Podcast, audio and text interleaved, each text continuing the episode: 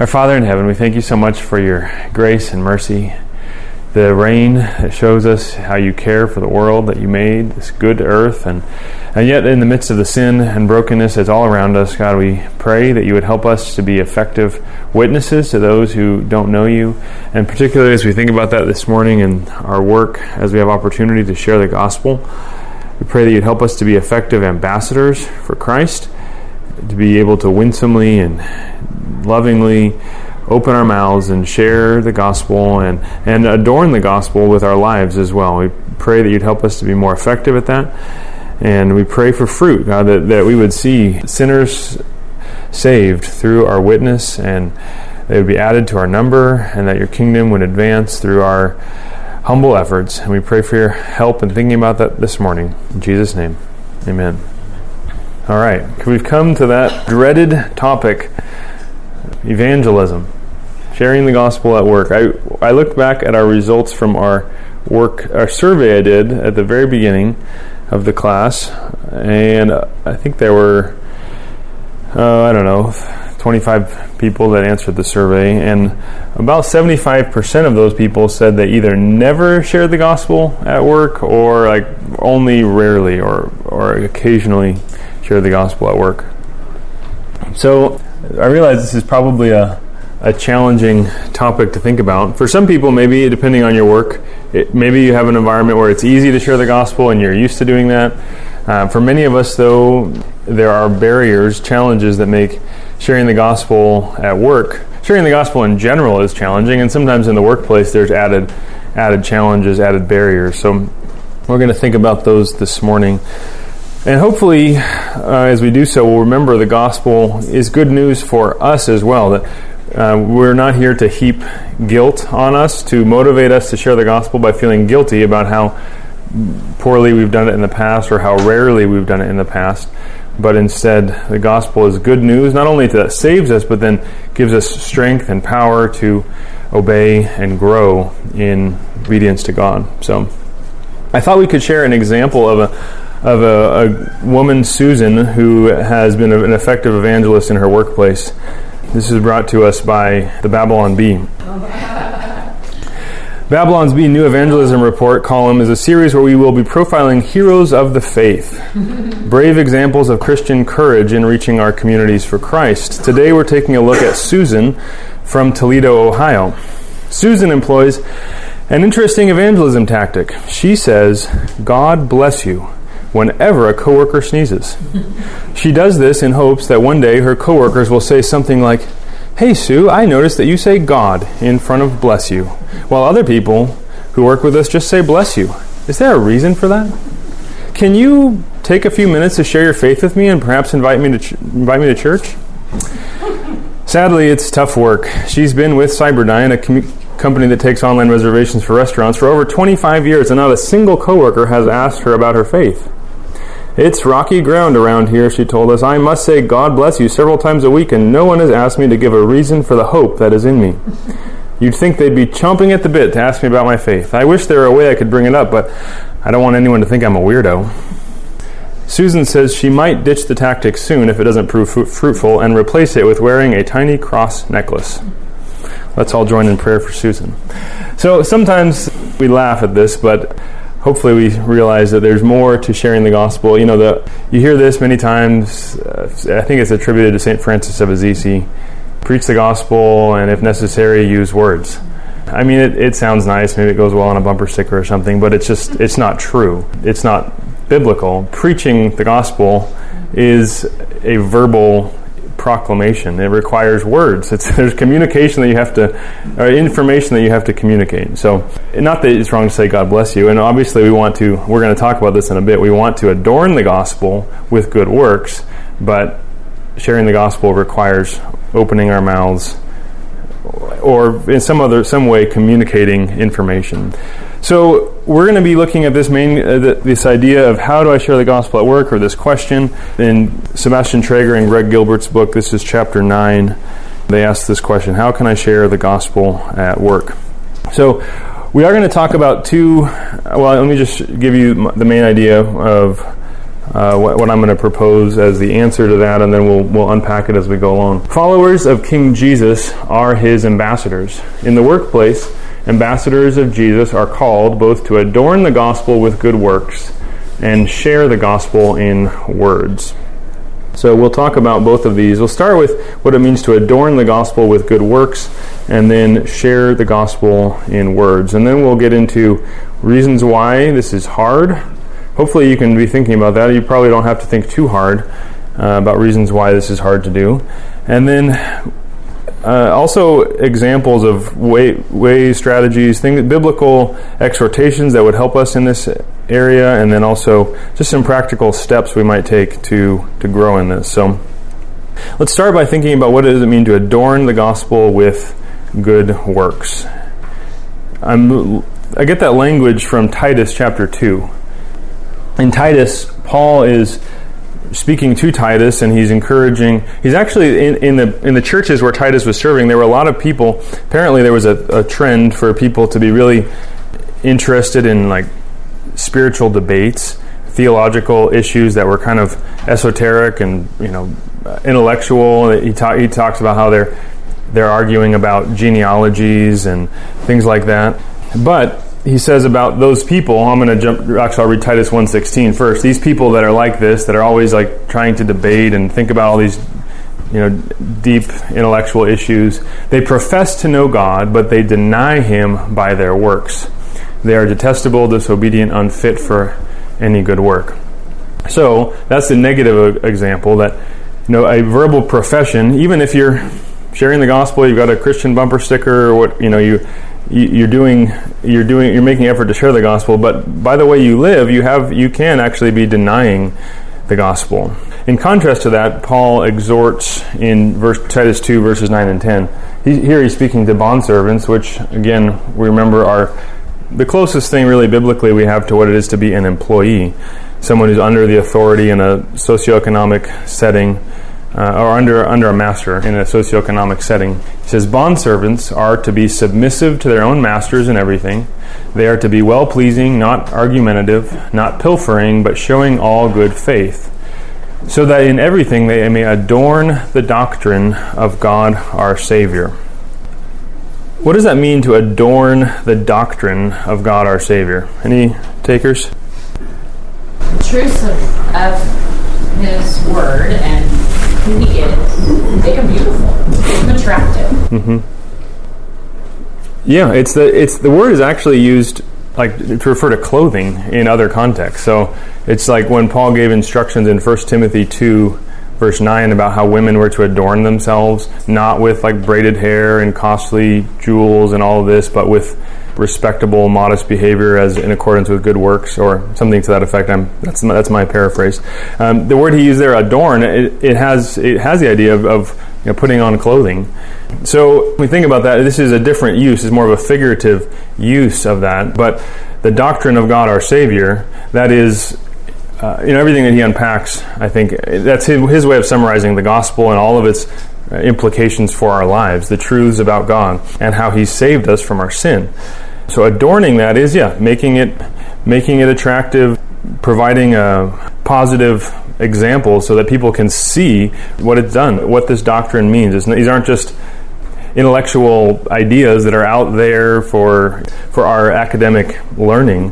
These are doctrines that actually change our lives, and we have the opportunity through our good works to to do that, to demonstrate that for others. So, and when we think about that, though, when we think about good works that would adorn the doctrine of God our Savior, what are some examples? Like, what do you think of as good works that would do this adorning for us?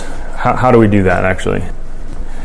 I was thinking of, you know, where I was going with that is sometimes when I think of that, you might think, well, maybe we can, you know, volunteer at a nonprofit organization or help out at humanitarian needs. I mean, those there are good ways, like in, in society, that we can adorn the gospel and show the love of Christ. But I think Paul has in mind just very ordinary things. You read through the letter. If you're in Titus, you could look up like the verses ahead of this. You know, it's just very ordinary things. And the verses after it, he talks about spe- speaking evil of no one, obeying your rulers, avoiding quarreling, being gentle. Like, if you think about that, especially in the workplace, how many opportunities are there where quarreling is just normal, or where people are not gentle? People are like using their authority abusively, speaking harshly to either employees or clients, or speaking evil of someone behind their back. I mean, in some contexts, that's just normal uh, behavior.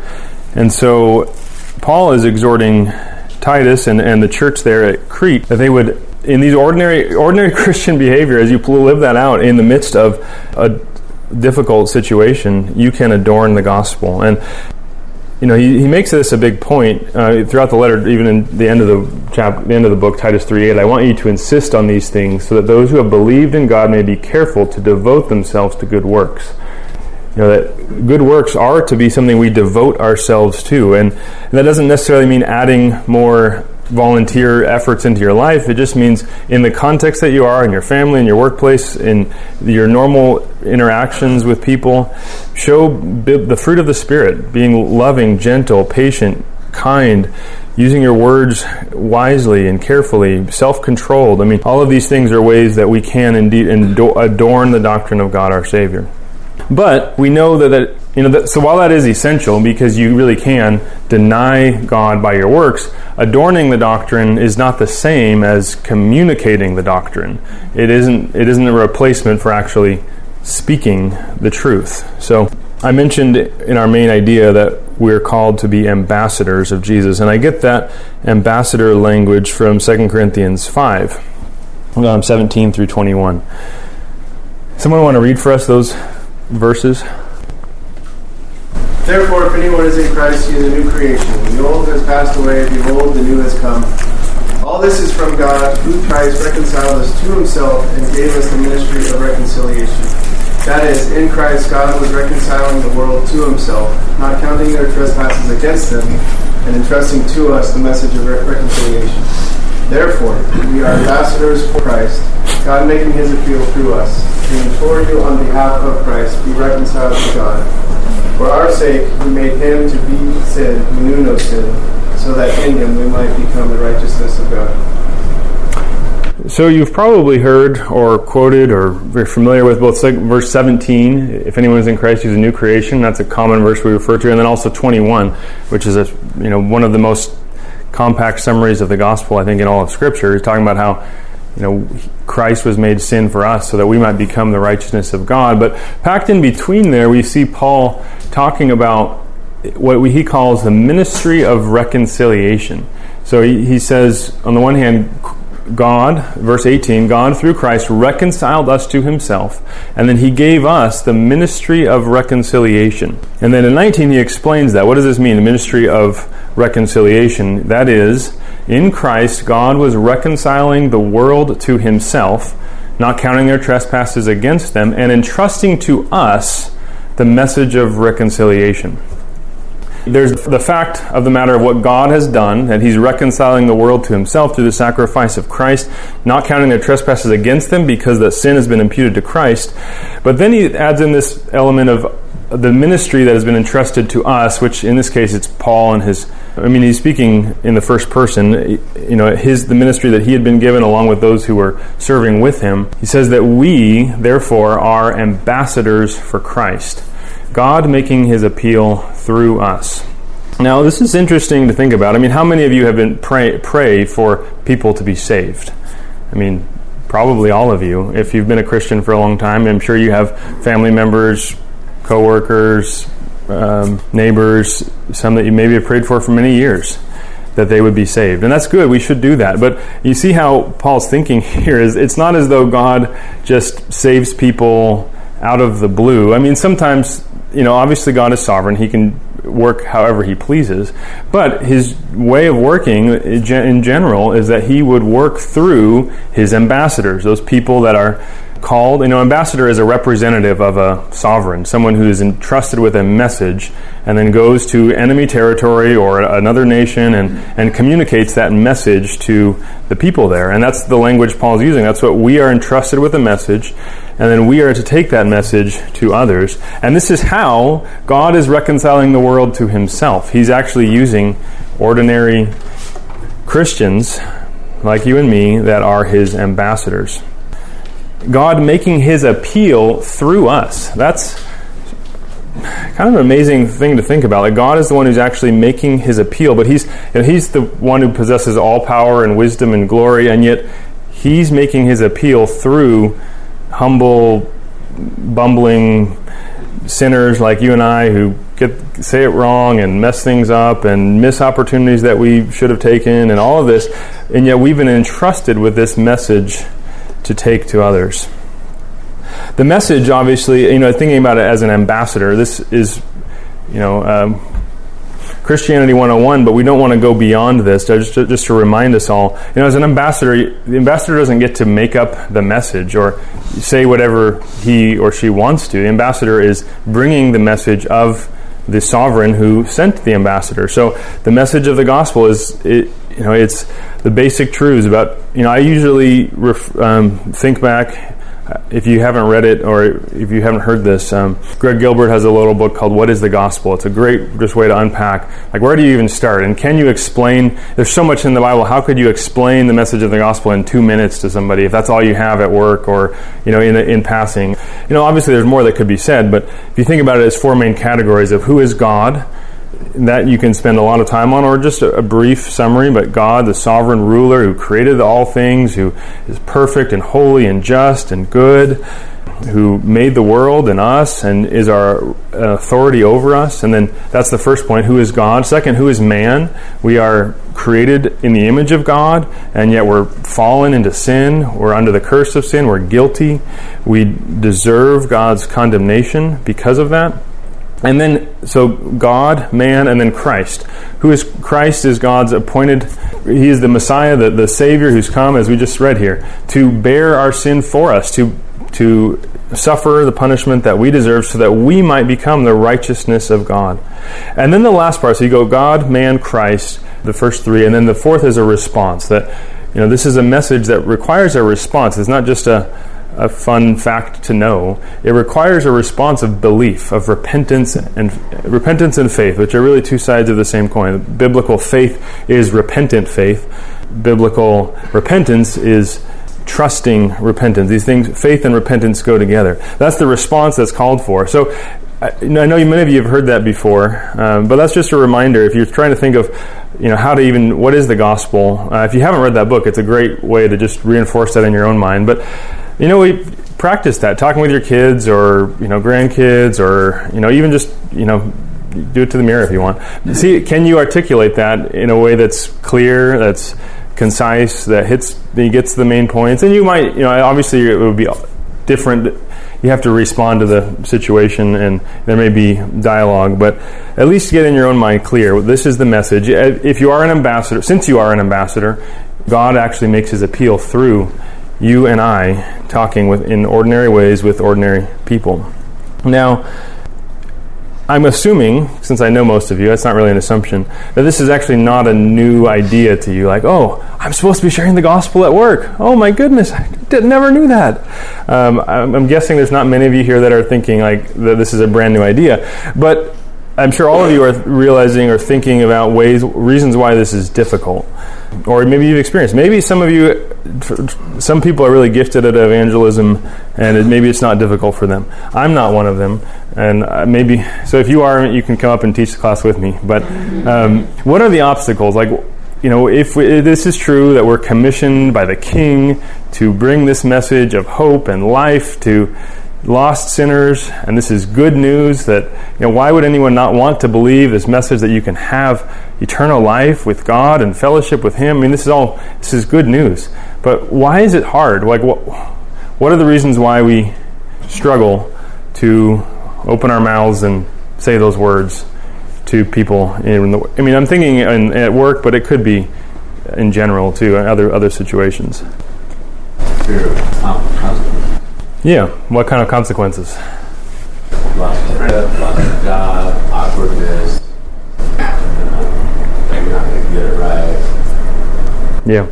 Isaiah? I was going to say awkwardness, just thinking of the other day, uh, Lewis came in and he said, hey, Ben's trying to get me to come to your church. And I should have picked up wherever you left off and tried to start a conversation with him, but instead I just that's great, you should. And that was all I said. And then I kicked myself for the rest of the day. Yeah, this is the car, the guy at Honda Motors, or uh, Crown Motors, and yeah, I've gotten to know him a little bit. And I asked, I since I knew Isaiah was working there, I, you know, I said that Travis went to our church, or that his dad used to be a pastor, and yeah, invited him to church. But yeah, we can keep working on Lewis. But yeah, it is awkward. It can be challenging, especially if you're not expecting it. Like yeah, that's another.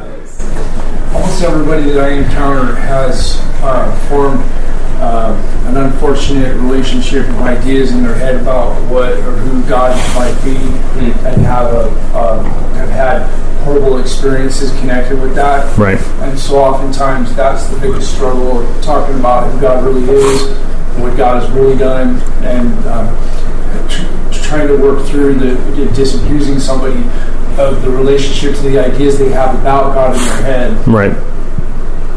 Yeah, and sometimes the ideas they have about Christians in their head, too. Like, they're all hypocrites. They're, you know, why would I want to go?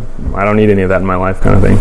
Yeah. I Caleb? would say I have a similar situation, but it's kind of opposite, where the majority of people that I talk to would say they're Christians. And so they'd say, oh, I'm fine. I don't I appreciate you talking to me, but I'm, I know I'm a Christian, which... maybe they are, but at the same time, you read down the gospel, and it's something completely different. Yeah. I was going to say something kind of like that. It seems like people, um, the, the gospel's good news, but there also is the fact that we are sinners, and people don't. Right. It seems like most people you run into think they're okay. Right. You know, they don't. So it's offensive, you know, the, the part that, like, you are not right. in right standing with God. And, I mean, that has to be part of it. Right. You are not in right standing with God, you you know. And people are offended by that. Right. They think they're okay. Right. So who are you to tell them different? You right. know? No, you're right, Julie. It is a, a folly to those who are perishing, in a sense that it, it doesn't make sense. Like, I'm do, I'm better than all those other people. Like, why? What do you mean? Uh, why... Why do I need God? It's almost as if you have to be like a cultural apologeticist, and so you're more insecure about the answers you don't know. Then it's not like you're insecure about the gospel or the authority of it. It's just, okay, you threw out a question about transgenderism. We haven't had this class yet, or whatever. And now it's like, okay, I don't know. I haven't really thought through right. this whole apologetic about transgenderism, you know what I mean, or something to that effect. You know, so you're not. So there's, I think, a hesitancy there sometimes. Right. Know? Yeah. No, that's very real too. I mean, feeling like you don't have all the answers and not knowing, not being, not trying to anticipate all the questions, and then you know, feeling ill-equipped to answer all of them. Um, I think the humility in that, saying, "I just, I don't know." Like, I'm sure right. it speaks to it. I think helps sometimes too, though. Yeah. Yeah. No, that is. There's, there's more that could be said. Those are all, I mean, things that I had. Um, suggested up here, but you know, awkwardness, fear of causing offense, the, you know, this perceived boundary between like what's acceptable to talk about in, in a work environment. Like this is you're you're encroaching on, you know, the religion and politics, those two things that you're never supposed to talk about with you know certain people, um, or lack of time. I don't know, depending on your workplace. Mine is usually very busy, deadline driven. You know, things have to happen by a certain time, and if they don't, then you know. Nothing really happens. I mean, the world, you know, it, it feels like the world's going to end, but it doesn't. But, you know, thinking like, oh, can I lose fifteen minutes right now to talk to this person? Like, what's going to happen to what I'm supposed to be doing in these fifteen? I mean, that's a, I know for me, that's been a, a reason in the past where I'm just not even really thinking about sharing the gospel. Maybe it's against the, like a, official policy. If you're if you're a government employee, maybe that would be a problem. Or, like I said, feeling inadequate and unprepared. These are all obstacles, uh, and there's there's more. So, what are we to do with these obstacles? I'm going to share some verses from the scripture. I mean, this someday maybe we'll do like a an entire Sunday school, sorry, discipleship class. Trimester on evangelism, but so there's a lot that could be said, but I, some just some high points I think that we'll hit on. To begin with, you know, a passage that's familiar to many of you, Matthew twenty-eight sixteen through twenty, when Jesus gives what we call the Great Commission. He appears to the eleven disciples in this mountain, verse sixteen. Some they worshipped him, some doubted. That's kind of puzzling, isn't it? These are not; these are disciples that are, You know, not only did they just abandon Jesus and, you know, Peter betrayed him, but now they, they're seeing him and they're they're doubting. You know, they aren't people that have it all together. They're not the ones who have all the answers to the cultural issues of the day. They're they're sinners that are all, you know, no, they fo- they're following Jesus, but they come with their own weaknesses and baggage. Jesus came and said to them, "All authority in heaven and on earth has been given to me. Go therefore and make disciples of all nations, baptizing them in the Father, in the name of the Father and of the Son and of the Holy Spirit, teaching them to observe all that I've commanded you. And behold, I am with you always to the end of the age." Now, I'm not really going to talk in detail about this section here in the middle, uh, the actual command to go and make disciples of the nations, baptizing them and teaching them. I just want to draw your attention. Uh, in light of, the, as we think about the challenges, the uh, the obstacles to evangelism, what Jesus bookends this command with. First, he, he reminds them, he te- tells them, all authority in heaven and on earth has been given to me. And you think about this, is this is after, right after he rose from the dead. So he's just defeated death and sin. Like the resurrection was the divine stamp of approval, that he has all authority. And so he's, all authority has been given to, to him. And then at the end, he says, "Behold, I am with you always to the end of the age." That's even, you know, redundant. He could have just said, "I'm with you always." Uh, but he, sa- he says, "I'm with you always to the end of the age." He's Emmanuel, God with us. And specifically, he's telling them that in this context of like going and making disciples, going and sharing the gospel, in that moment that of awkwardness when, you know, your supervisor comes up and says, "Hey, I, I heard you went to, you know, you went to church," or "What did you do that this weekend?" Or uh, that moment right there when you have an opportunity to either say something or not, Christ is with you. He has all authority, and he's actually with you. I mean, in the midst of your bumbling, uncertainty, not knowing all the answers, uh, that's the moment when he is with you. And he's going to, you know, it doesn't mean it's always going to go smoothly. You're always going to have the, just the right words to say. You're going to make mistakes as you go. But the disciples were the same way. You know, the disciples made mistakes. They, they were just like us. They didn't have it all put together. They didn't have all the answers.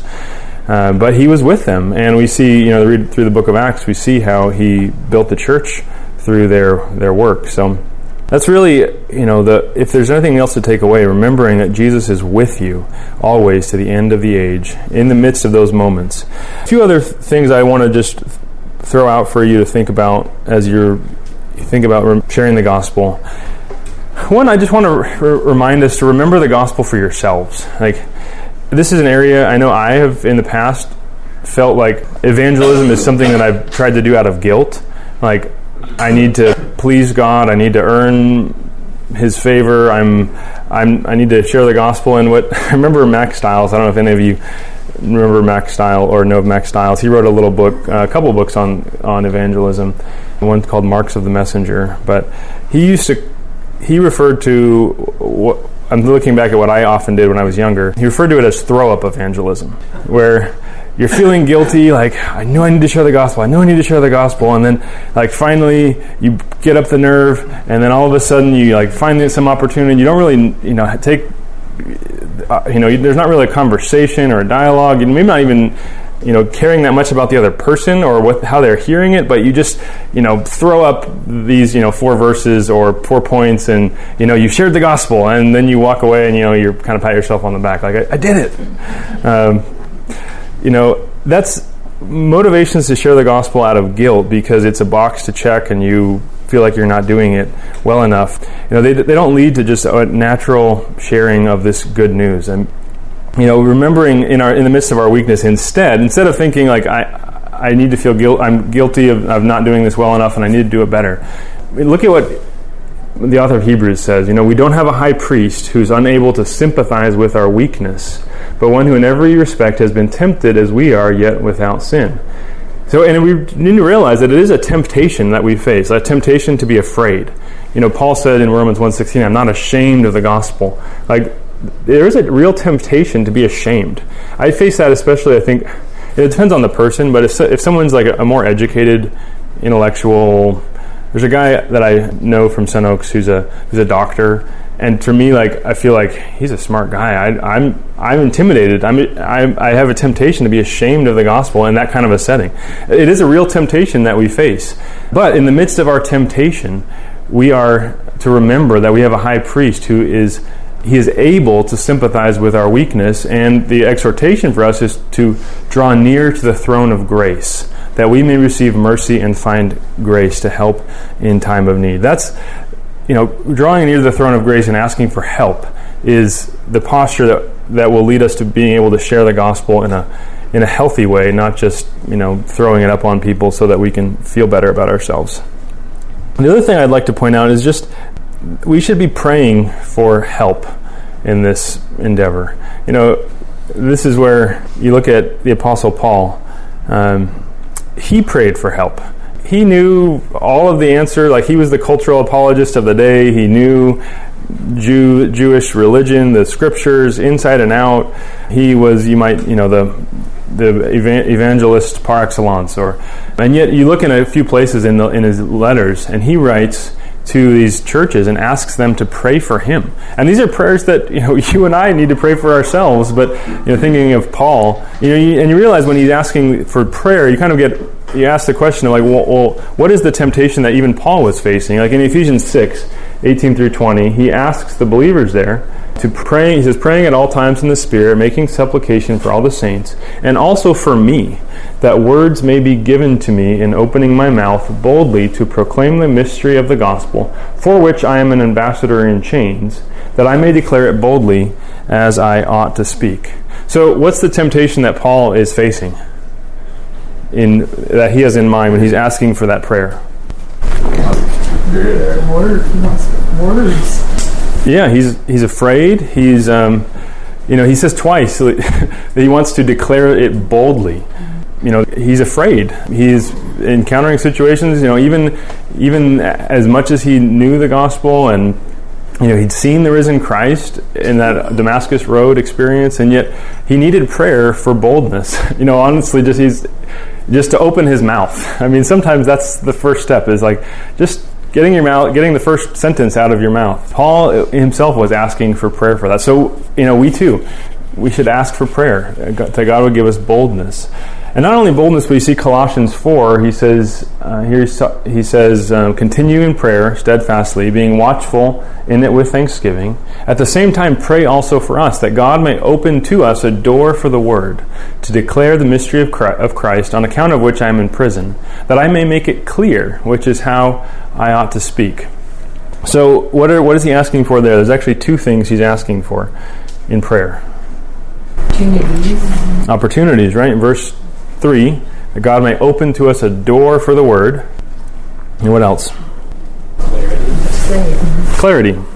Yeah, that's the same prayer. You know, when you, if you have that that moment where you realize you have an opportunity and you're not sure what to say or if it's going to come across clearly. You know, Paul had the same fear. Like, he wanted to make sure that he would speak the word clearly, that it would be, he would speak it in a way that it would be understood by his audience. So I've found over the years, and I'm sure some of you can attest to this, that if you're regular about praying for opportunities to share the gospel and praying for boldness, praying for clarity, you know, that's a prayer that God delights to answer. I mean, it doesn't mean you can share the gospel every day, but if you're, you'll be much more ready. You'll be, your heart will be in a place where you're ready, where you where you are rec- going to recognize those opportunities. You know, the converse, obviously, and many of you can relate, but I, I know for me oftentimes, it's not until after that conversation finishes. You meet up, you find a friend from high school, you meet up in the store, you're talking about life, and then two hours later you're realizing, I, I didn't even ask him about,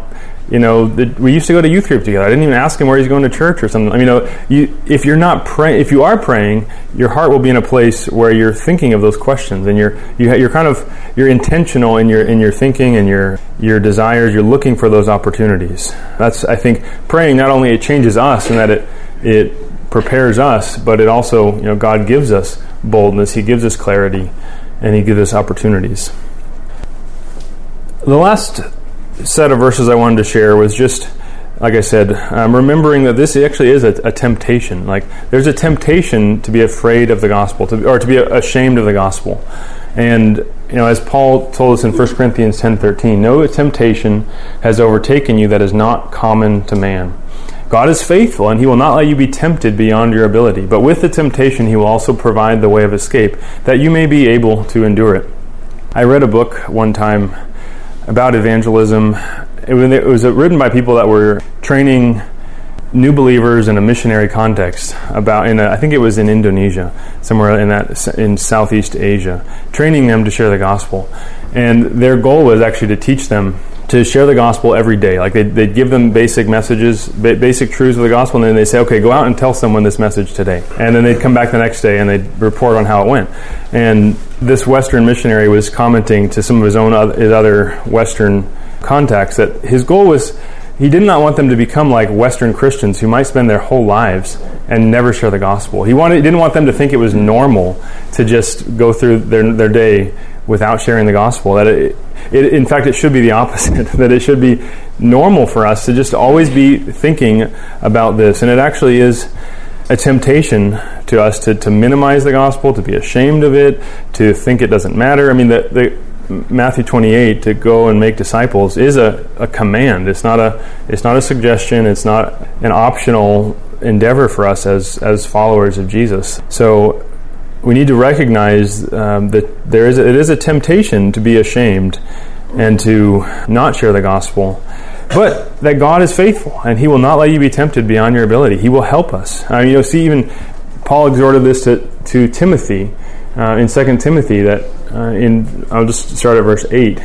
Second Timothy one eight, he says, well, in verse seven, God gave us a spirit not of fear, but of power and love and self-control. Therefore, do not be ashamed of the testimony about our Lord, nor of me, His prisoner, but share in suffering for the gospel by the power of God. So, all the way back into the New Testament, there's been a temptation to be ashamed and to, you know, be afraid, to, to have a spirit of fear, but God is faithful. We can we can ask, we can pray, ask Him for help, and He will help us.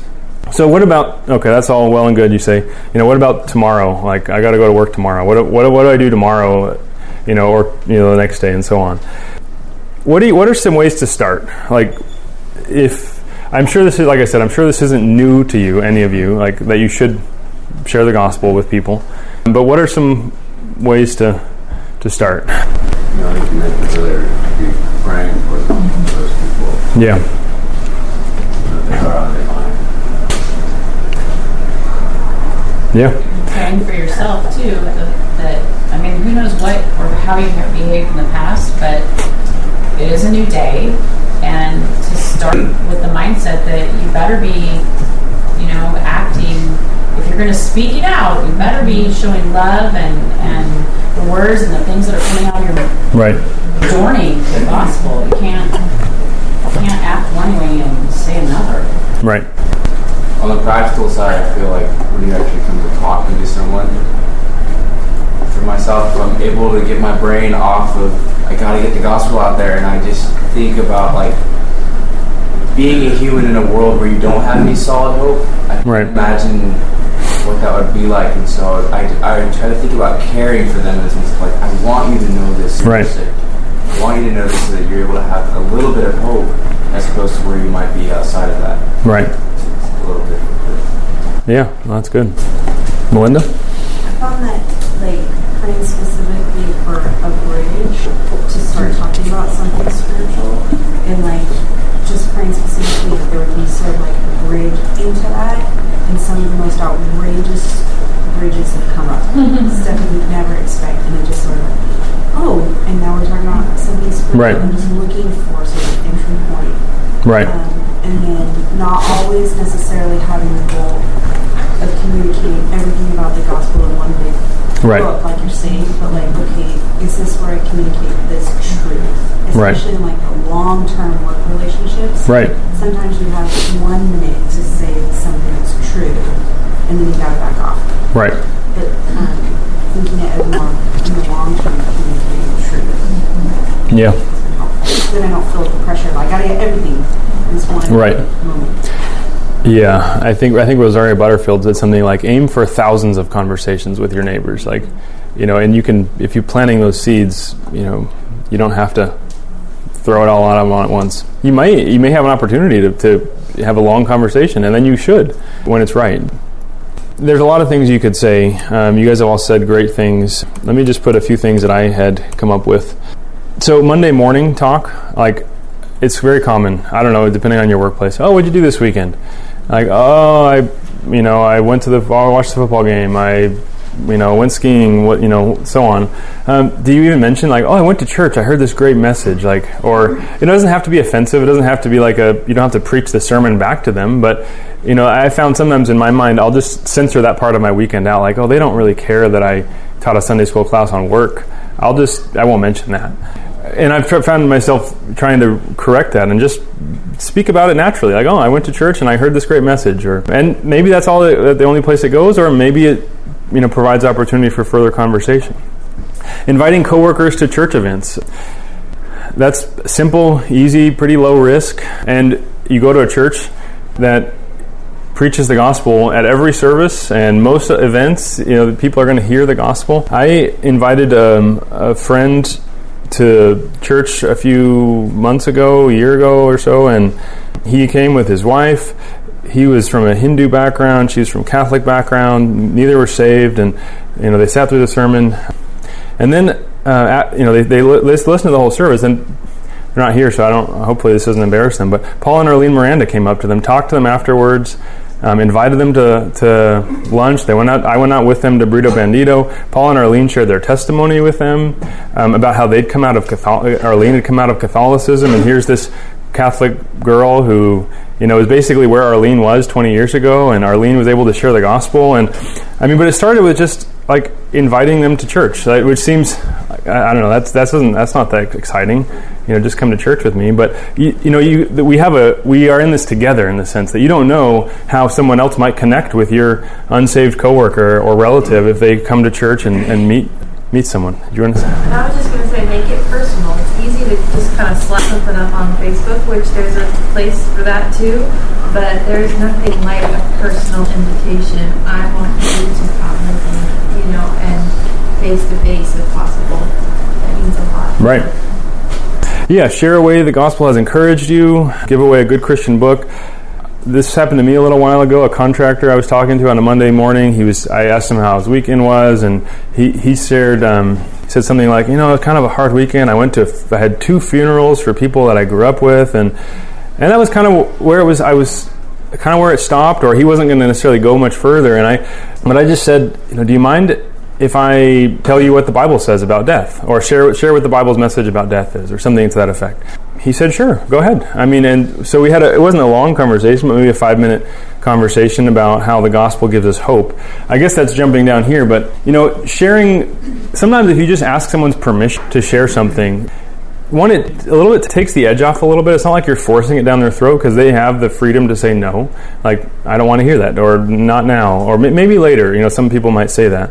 But if you ask someone's permission to share something about the, you know, what the Bible, do you mind if I, do you want to know what the Bible has to say about that? Or can I share that with you? Or that's really, the Bible's really helped me to deal with my own depression. Can I share with you how that's helped me? Or, you know, share, asking permission to do that. You know, giving a good Christian book, asking good questions like Caleb was saying, like trying to understand where this person's really at, not just, you know, putting the, putting this message in front of them without really knowing the questions they're asking, or, you know, reading the Bible together with a coworker. You know, there's a lot of there's a lot of ways, and there's many more. But, you know, just starting somewhere. I think I say later, just beginning where you are, like the people in front of you in your life. Just as Janelle said, if you just start praying for them, I think that was Janelle, praying for them, praying for yourself, and just looking for the opportunities. You'll see there's opportunity. There's they're they're there.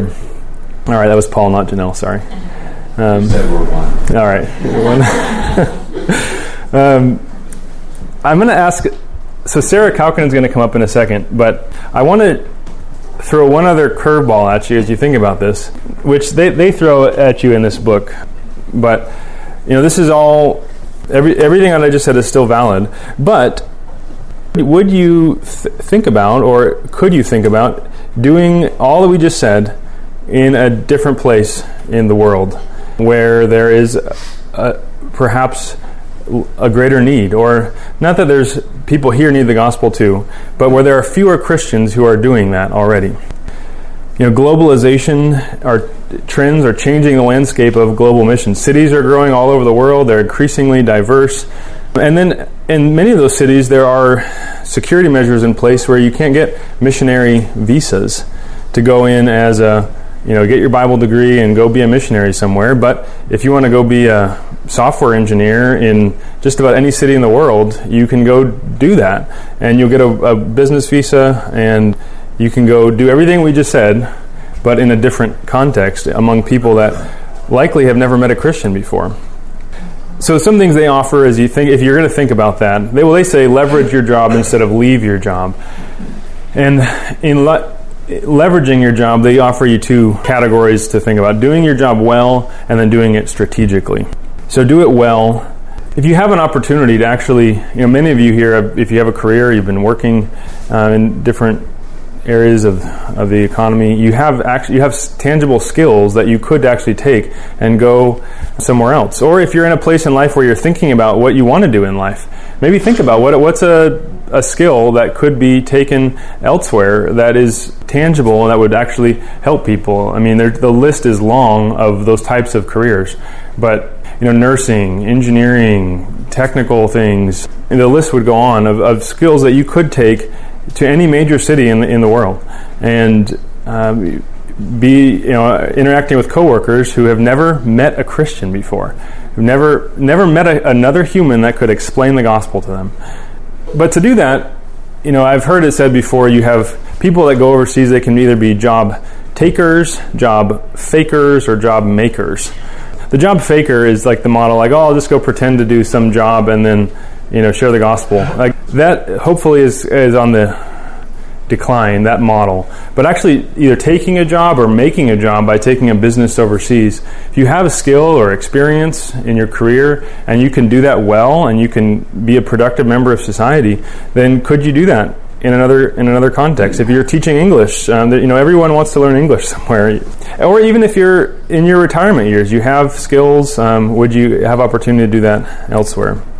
Just briefly, if you were to consider that, you're not going to do anything overseas that you're not already doing here, in the sense of you're not going to all of a sudden become a great evangelist. Or so whether you go or stay, God's calling on us is to be faithful in, in doing those things here and now. But if you have an opportunity to do it somewhere else, it would be wise. I mean, that's, it's something that would be wise to consider. So that's my my um, aside for missions. Thinking about this just as some points of application. Since God has called you to be His ambassador in your workplace, remember the gospel. Pray for opportunities to share the gospel. Think of specific people that you can share the gospel with this year. I don't know if that's, you know, I hope I've tried to do that for myself just because it helps me to have some structure to my this nebulous idea of, oh, I'm going to share the gospel with someone someday. Like, who can I share the gospel with? Specific people in a specific time frame, and I'm going to pray that I would be able to share the gospel with them during that time. But begin where you are. You don't have to know all the answers or have your life all together. And then be accountable to others. We can ask each other, how's it going? Did you share the gospel with anyone um, this week or this month? All right, that's all I have to say. I went a little bit long, but I'd like to, I'm going to call Sarah up now to hear about how the gospel has influenced her in her thinking about her vocation. Thanks, Sarah. Yes. All right. Well, Sarah, what kind of work do you do? Um, I work at home, and I keep my home, and I homeschool my kids. Um, yeah. Is that? Like, what are the hours for that kind of a job? Like, you know, I think I saw that um, that kind of work is like two and a half full-time jobs. um, but yeah, it's all the time. Right. It must be great pay then, at least. Uh, good benefits. Uh, um, there are definite rewards. uh, yeah. Yeah, I'm sure. Um, yeah, I know. I know what you're talking about. So, how does your work reflect God's design from creation? Um, well, um, God created women to be a helper to our husbands, and so I definitely have that as I'm making the home and as I'm teaching our kids. That is part of that, of helping my husband, and then um, just working. Um, work is what the whole class has been about. And I think God designed family. He designed Adam and Eve, Eve to be a helper, and then they had kids, and um, so there's that um, design. And then He's a relational God. I mean, the Trinity, and um, and then us. We see that, and that's how we grow as we uh, live in community with each other. And you know, right. That's what I'm doing at home with my kids in very close community. So right. Yeah, and there's even a sense, I think, you know, in Genesis one twenty-eight. Uh, this commission was to be fruitful and multiply. So the assumption, it's not a detailed, you know, explanation of parenting in Genesis one, but I think it's assumed that if you're going to multiply, you're going to have little humans that are you're going to follow God after you, then you'll have to teach them how to do that. And then even the name Eve means life giver, and so as I gave life to most of my kiddos, biological life, but I give life every day to mm. them as spiritual life, and then not just my kids, but in all the realms that the Lord has me. I'm yeah. thinking for that. Yeah. Yeah. Even I know, and I don't. I know you're involved with C C, Classical Conversations, right? But I don't remember. I'm just thinking in homeschooling. Um, there's an element of that of just, I guess, and every everyone everyone in the home in some capacity is has that responsibility for teaching their children. But that does seem like that's also um, part of God's God's design, is that we'd be instructing, and, and you know, whether you can even think of that as discipleship, basically. And another, uh, you're making disciples in the home. Well, what? How does the fall impact work in your field? Well, as we are uh, in close contact with the boys all day, we um, all have sin, and that sin um, rubs against other sinners. And so, I mean, I should probably start with my own sin, but um, hmm. just impatience, um, selfishness, um, pride, all of those things can come out as I'm, I'm teaching my kids, um, and they're not maybe moving as fast as I think they should be, or um, you know, we just went over this and we're doing it again, and um, and then just in their own sin, I mean, their laziness or disobedience, of course, is a big one, or um, yeah, and then also besides that, um, I think there is. I have a, a, a tendency to compare myself to others, and mm-hmm. the world that we live in with Instagram and all, you know, you see all these homeschool moms that are doing everything just so and so perfectly and uh, doing all these things, but just um, trying to be, not compare myself to them and not try right. to, to do all those things that the Lord doesn't have for me. And... Um, I think the big thing is light, the life of Satan and the world's message that the home... Uh, doesn't matter, and that my role as a homemaker is like second best, and right. um, you know, I, you know, it's it's meaningless or mindless or unimportant or insignificant. Right. Yeah. No, you're right. There's, you know, the original sin is the one doctrine someone said for which you have empirical evidence. Like, you see it every day. I mean, how could you do that? Oh, wait a second. Right. Uh, uh, but. Yeah, I noticed that, in, I mean, as a parent as well, just the tendency to be always like trying to compare yourself with others, and realizing underneath that, that that's really uh, pride. That's uh, wanting to be better than other people, wanting to be perceived as having it all together, idolizing that perfect family that has all their, you know, everything in a row. Yeah, it's certainly sin. Affects it's it's uh, insidious. It gets into every corner of our of our lives in the home. Well, how does the gospel reshape your perspective on all of these things? Yeah, I think um, just knowing that I can't save my boys, um, homeschooling them can't save them, um, keeping my home a certain way can't save them, but only God can save them. Um, and I just need to be faithful to to do what God has called me to do. Um, like we kind of talked about in here, like He's given us His treasure in jars of clay, and so I'm that jar of clay that's imperfect, and yet in my weakness and in my thinking, like I I can never be enough for my kids, and that's okay. Like that's, right. um, but God is, and um, and God showing His strength and His power in my weakness. Yeah. It's every day, minute by minute, that I'm like, I can't do this. Right. And just remembering that God shows His strength in those times. Um, yeah, and then also I think even just seeing. Um, as I as I keep my home taking chaos and making it orderly, like you can see gospel and, and the Lord working um, these out of order. Um, and yeah, I think I already said that, but like I have to, I mean, we, we talked about that. I have to like show grace and forgiveness to sinners who don't deserve it. And I get frustrated in that, or I get beat down in that, and then I'm like, oh wait, I mean, the Lord shows infinitely more grace and forgiveness right. to me as a sinner, to a whole, most holy God. So yeah, and I think, I mean, along those same lines, I've just seen, I mean, the gospel is, it reminds us of how we're to respond when we sin as well. That, you know, it's not like, the gospel isn't the message that you have to have your life all put together.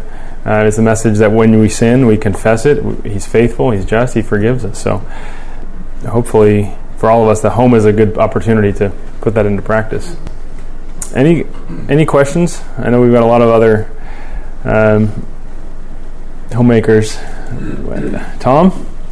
Uh, can you tell us, can you tell us the journey you took to choose this vocation? Yeah, actually, that's good. I um, I was a teacher. I I graduated from college, liberal study teacher ed, and I started teaching fourth grade.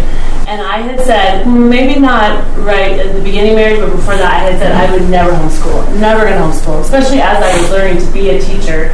Um, And and actually, I even saw students in my class that, you know, would leave school to homeschool, and I'm like, what, that, you know, what are they doing? Or whatever. Um, and then the Lord was like, oh yeah, you're going to say you're never going to homeschool? And I was like, well, okay, maybe I'll homeschool, but um, I don't know what curriculum to use. And then I met Trish Watson, and she's like, this is what I do. And I'm like, yes, I love all that. But I'm not going to homeschool unless I have, like, a co-op. And then I happened to find myself at um, a C C info meeting, and I'm like, yes, this is exactly what I want. So the Lord just, like, hmm. like everything else where I have being stubborn, He just opens up yeah. that door and pushes me through. And yeah. Yeah. Do you think you'd ever go back to teaching? I don't know. Yeah, yeah, kind of excited to think, because as our boys get older and I see the light of like, oh, they're not always going to be at home, and then, oh, what will I do with my time? But like just being excited for other ministry opportunities in church. And right. So, yeah, I don't know. Yeah. Yep. All right, well, let me close in prayer. Thanks, Sarah. Our Father in heaven, we thank you so much for the good news of what you've done for us in Christ, this message of reconciliation that we can be made right with you. I pray that you would help us as your ambassadors to be faithful in communicating that message to those around us, even to just start by praying for, for specific people that we have opportunity to, to know and relate with in, the, in our workplace and in our homes. We pray for your help, God. Help us in our weakness, in the all of the ways that we fall short. Help us to rely upon your strength and your grace. And we pray for fruit, for the salvation of our children, and for the salvation of our co-workers as well. We pray this in Jesus' name. Amen.